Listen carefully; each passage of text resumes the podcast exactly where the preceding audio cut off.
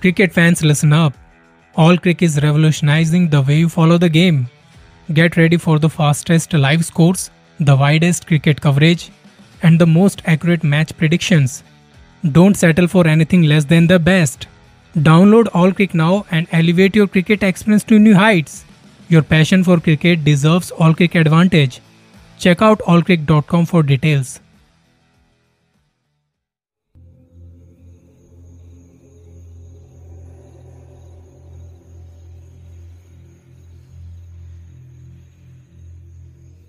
ये पुरानी पड़ी रद्दियों में से एक डायरी निकाल रहा था। मेरी माँ बचपन में फरिश्तों की कहानियाँ सुनाया करती थी। कहानियाँ जैसे मैं सुनाता हूँ। उन्होंने मुझे बताया था कि कुछ लोग तुम्हारी ज़िंदगी में फरिश्ते बन के आते हैं और ये तुम्हें उनके जाने के बाद पता चलता है। हाँ, जैसे कुछ थे मेरे अपने जिनके जाने के बाद मुझे ये एहसास हुआ। सोचिए कहीं पहाड़ों पर आपकी गाड़ी अचानक से बंद पड़ जाए।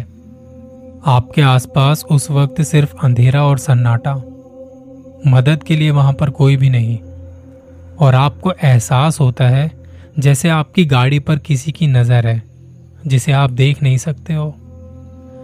राजीव नाम के एक शख्स जो उत्तराखंड में रहते हैं, यहाँ वो ट्रक चलाने का काम करते हैं। पिछले 12-13 सालों से उनका यही काम है। वो पहाड़ों पर एक जगह से दूसरी जगह खाने पीने का सामान सप्लाई करते हैं। वैसे तो उन्हें यहाँ के रास्तों के बारे में अच्छी खासी जानकारी है, पर उस रात उनसे एक गलती हो गई। जल्दबाजी के चलते उन्होंने ट्रक को उस रास्ते पर मोड़ लिया। वो पाटल गांव से बसोला की तरफ जा रहे थे। तब रास्ते इतने सही नहीं हुआ करते थे। पहाड़ों और जंगलों के बीच से रात को निकलने में तो वैसे भी रूह कांप जाए, और किसी जगह पर तो इतना सन्नाटा होता था कि बस हमारे ट्रक की आवाज़ होती, और दूर दूर तक कोई आबादी वाली जगह नहीं। हम जब भी ट्रक में सामान लोड करके निकलते थे तो रात को कंपनी की तरफ से एक हेल्पर भी साथ होता था। वैसे तो उसका नाम दीपक था, पर हम उसे दीपू कह के बुलाते थे। उसे तो मैंने गाड़ी के पीछे सामान पर लिटा दिया। ट्रक के ऊपर तिरपाल लगी थी जो आधी ढकी थी आधी खुली। मैंने उसको बता दिया था कि ध्यान रख थोड़ा सामान का। पाटल गांव से बसोला के बीच में एक जगह आती है जो उस समय काफ़ी मशहूर थी कि इस जगह पर लूटपाट बहुत होती है। रात को लुटेरे यहाँ घात लगाए बैठे रहते हैं। वो रास्ता वीरान होने के साथ साथ बहुत खराब भी था। सड़कें टूटी पड़ी थी, रास्ते में कोई लाइट नहीं थी। ऐसे रास्तों पर आप जाओ तो आपको देख के ही लगने लगता है कि कुछ तो गड़बड़ है, चाहे कुछ ना भी हो तब भी। ऐसे रास्तों से जब गाड़ी निकलती थी तो मैं अपने हेल्पर को चौकन्ना रहने के लिए पहले ही कह दिया करता था। तो जब हम वहाँ से निकल रहे थे, मैंने ट्रक पे एक डंडा बजा के उसे आवाज़ दी। हाँ भाई दीपू, चौकन्ना हो जा, ध्यान रख थोड़ा। उसके पीछे से आवाज़ आई, जी भैया जी मैं उठा हुआ हूँ। हम अपनी सेफ्टी के लिए ट्रक में एक डंडा रखते थे ताकि कुछ ऐसा वैसा हो तो अपना बचाव कर सकें। वैसे हमारे साथ कभी कुछ हुआ तो नहीं था, पर कुछ ट्रक वालों ने उस जगह को लेके बताया हुआ था कि वहाँ लुटेरे आते हैं। तो बस वही कुछ बातें हमारे दिमाग में घूम रही थी और हम पूरी तरह से चौकन्ने थे। मैंने उसको बोल दिया था कि थोड़ी थोड़ी देर में तू मुझे पीछे से आवाज़ दिया कर ताकि मुझे पता रहे तू जगा हुआ है। मैं भी बीच बीच में उससे कुछ ना कुछ बातें कर लिया करता था।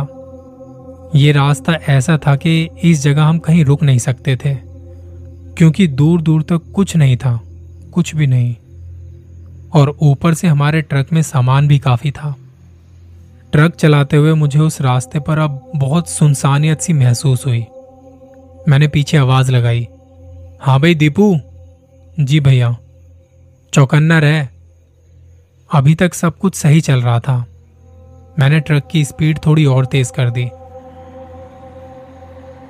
वहाँ दूर दूर तक कुछ भी नज़र नहीं आ रहा था।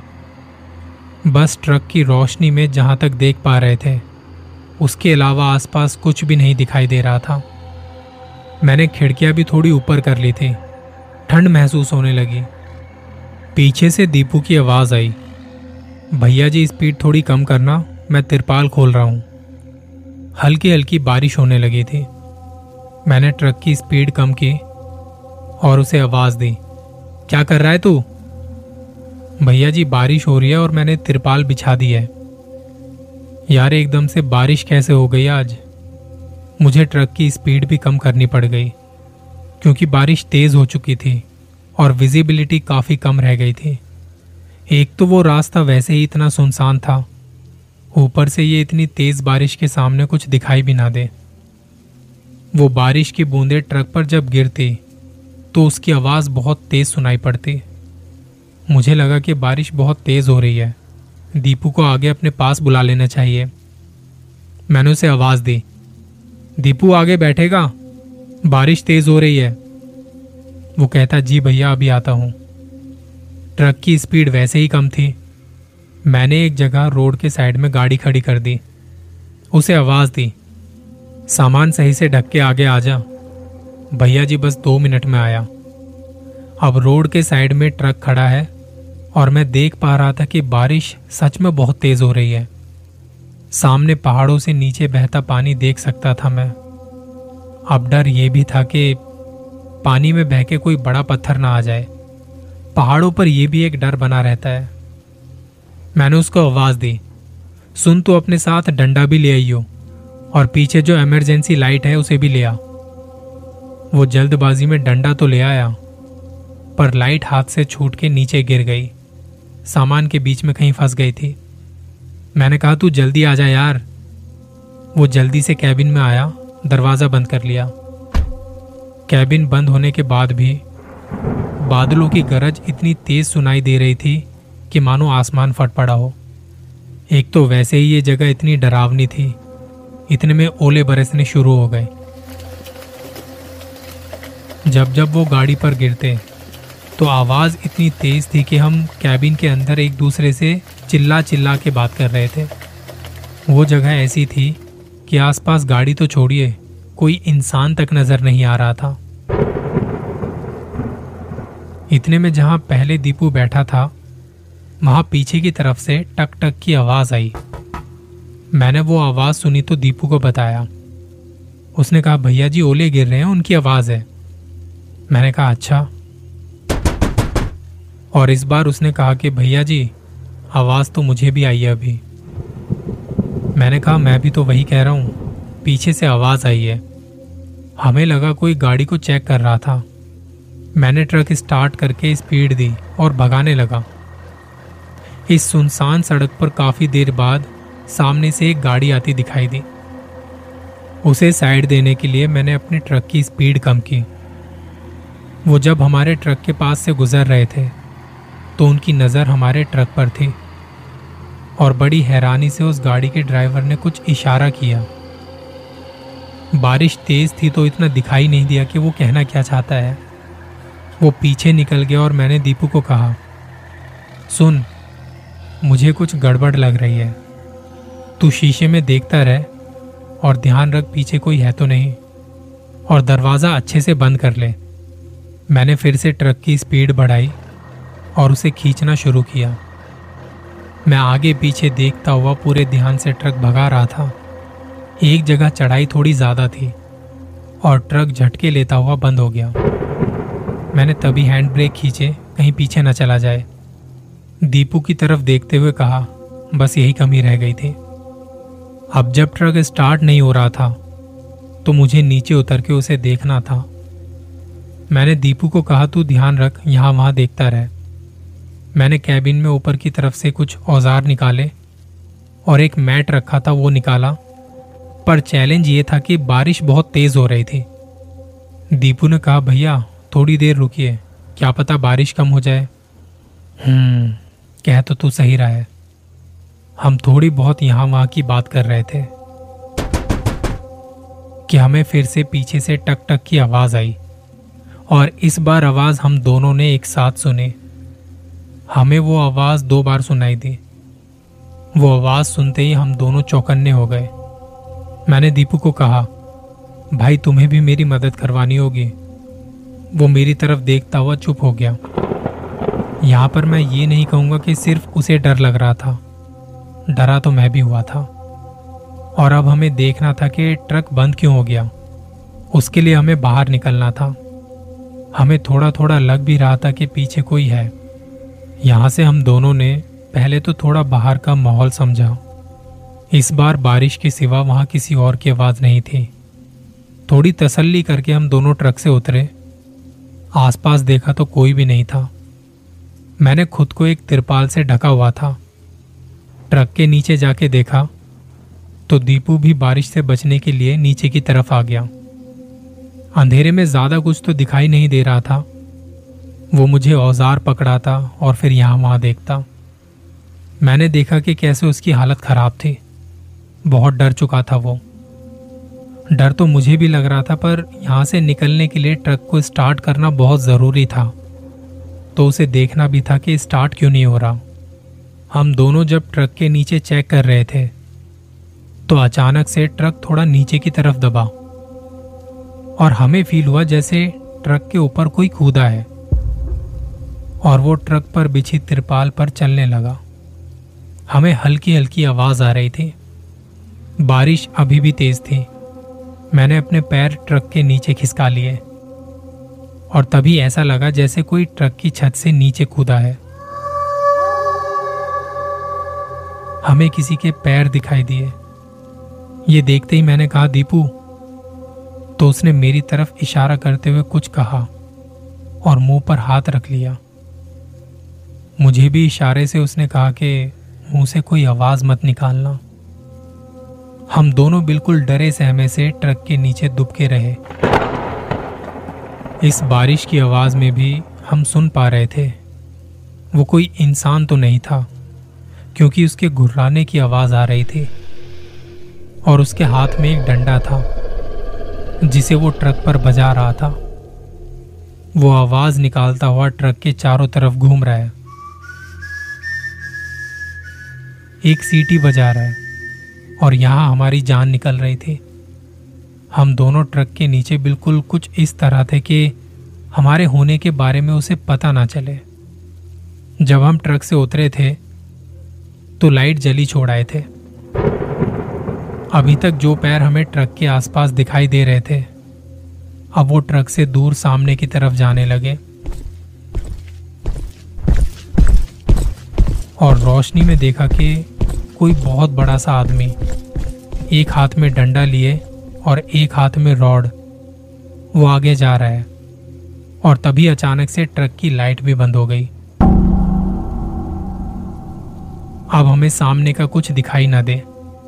मैंने बहुत धीमी आवाज में कहा, ये कौन है? हम तो आज गलत फंस गए। और इतने में अचानक से ट्रक के सामने फिर से उसके पैर देखे जो अभी तक दूर जाते नजर आ रहे थे। अब वापस ट्रक के बिल्कुल सामने। वो जो भी था कभी ट्रक के ऊपर चढ़ जाता, कभी नीचे उतर के चारों तरफ घूमने लगता। ऐसा लग रहा था जैसे वो किसी को ढूंढ रहा है।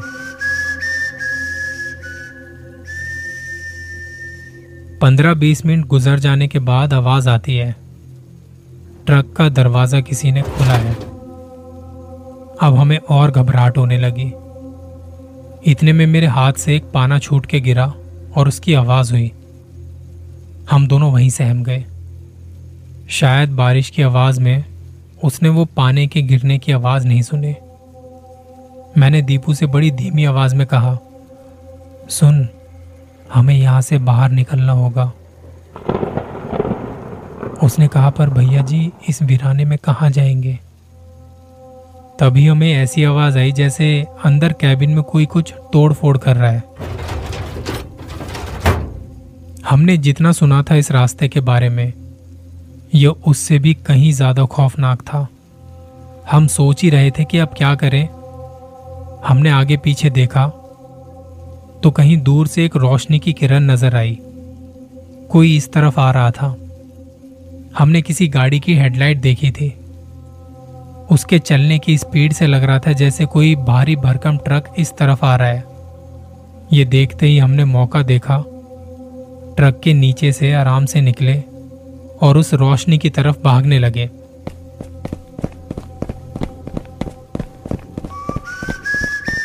जैसे जैसे हम उस तरफ जा रहे थे उस ट्रक की लाइट करीब आती जा रही थी, पर इस वक्त हमने अपने कदमों के साथ किसी और के कदमों की आवाज़ भी सुनी। मगर हम रुके नहीं, भागते रहे और भागते भागते हमारा ट्रक काफ़ी पीछे छूट गया था। अभी हम कहीं बीच में थे, उस आते हुए ट्रक से और अपने ट्रक से। भागते भागते दीपू रोने लगा, भैया आज हम बच नहीं पाएंगे। मैंने उसे हिम्मत देते हुए कहा, कुछ भी नहीं होगा, तू बस हिम्मत मत हार। उसकी आवाज़ में वो कपकपाहट मैंने सुनी। हमारे एक तरफ पहाड़ और एक तरफ खाई। बारिश की वजह से पहाड़ों से बरसता पानी अपने साथ पत्थर बहा के नीचे ला रहा था। हमारे साथ आती वो आवाज़ अब रुक चुकी थी और जिस ट्रक की तरफ हम भागते हुए जा रहे थे वो एक जगह आके रुक गया। वो ट्रक अभी भी बहुत ज़्यादा दूर था, बस हल्की सी लाइट नज़र आ रही थी। मैं समझ गया था कि उस ट्रक में सामान ज़्यादा है, वो पहाड़ पर चढ़ नहीं पा रहा। वो पीछे की तरफ जाने लगा, शायद उसका ड्राइवर उसे नीचे ले जा रहा था। हमारी हिम्मत जवाब देने लगी। हम दोनों रास्ते के बीच में बैठ के कभी अपने ट्रक की तरफ देखते तो कभी उस जाते हुए ट्रक की तरफ। इतने में हमने देखा कि हमारे ट्रक के पास आके कोई गाड़ी रुकी है, जो हमें दिखाई नहीं दी थी क्योंकि पहाड़ों पर रास्ते घुमावदार होते हैं। हमारी नज़र उस पर नहीं गई। वो गाड़ी थोड़ी देर वहाँ रुकी और फिर तेज़ी से हमारी तरफ आने लगी। कुछ देर में जब वो गाड़ी हमारे पास आई तो हम साइड हो गए। वो गाड़ी थोड़ी आगे जाके रुक गई। उसमें से दो लड़के निकले, हमें देख के कहते कि तुम लोग कौन हो भाई, इतनी रात को यहाँ क्या कर रहे हो। तब हमने उन्हें पूरी बात बताई। गाड़ी वाले ने कहा, पहले तो हमें लगा कि तुम कोई भूत वूत तो नहीं, क्योंकि इस रास्ते पर बहुत होता है ऐसा। मैंने कहा, नहीं भाई, हम डरे हुए थे, हमारे ट्रक में कोई है जो बहुत खौफनाक है, उससे जान बचाने के लिए हम इस तरफ आए थे। एक ट्रक आ रहा था पर वो भी अब वापस मुड़ गया। भगवान का शुक्र है कि उन दोनों लड़कों को हमारी बात पर भरोसा हो गया था। कहा कि आ जाओ गाड़ी में, देखते हैं तुम्हारे ट्रक के पास जाके कि कौन है। हम अभी वहीं से आए थे, हमें तो कुछ नहीं दिखा। मैंने कहा, तो आप इतनी तेज़ी से गाड़ी क्यों भगा के लाए थे। लड़कों ने कहा, इस रास्ते पर रुकना सही नहीं है। तो हम गाड़ी भगाते हुए आए और तुम लोग यहाँ दिखाई दिए। तुम लोगों के हाथ में कुछ होता तो शायद हम अपनी गाड़ी भी ना रोकते। जब हम उनकी गाड़ी में बैठे और अपने ट्रक की तरफ आ रहे थे तो हमने ट्रक से थोड़ा पहले देखा कि ट्रक का दरवाज़ा खोल के कोई बाहर आया है और वो नीचे झाड़ियों में चला गया। इन लड़कों के आने के बाद हमारे अंदर भी थोड़ी हिम्मत आई। गाड़ी यहाँ आते ही हमने ट्रक में देखा और आसपास देखा तो कोई भी नहीं था। उन लड़कों ने कहा, ट्रक स्टार्ट करो, हम यहीं खड़े हैं। मैंने ट्रक स्टार्ट करने की कोशिश की और इस बार तो पहले सेल्फ में ही वो स्टार्ट हो गया। कैबिन में थोड़ी चीज़ें यहाँ वहाँ बिखरी पड़ी थी। दीपू भी कैबिन में आके बैठ गया। बारिश भी पहले से कम हो चुकी थी। लड़कों ने कहा, हमें जाना तो पीछे की तरफ है, पर हम तुम्हारे साथ साथ तुम्हारे पीछे पीछे चलते हैं। अब हम आगे पीछे चलते चले जा रहे थे। वो पीछे से डिपर का यूज़ कर रहे थे कि हम अभी यहीं हैं तुम्हारे पीछे, तुम डरो मत। कुछ देर बाद जब हम एक आबादी वाली जगह पहुंचे तब तक बारिश भी रुक चुकी थी। एक सेफ सी जगह देख के हमने ट्रक रोका और उन दोनों का शुक्रिया किया। वो दोनों बहुत भले इंसान थे। हम जहाँ रुके थे वहाँ काफ़ी चहल पहल थी। उन दोनों लड़कों ने कहा, ढाबे से कुछ खाओगे। हमें भूख तो लगी थी पर हमने मना किया, पर उन्होंने जिद की और हमने साथ बैठ के फिर खाना खाया।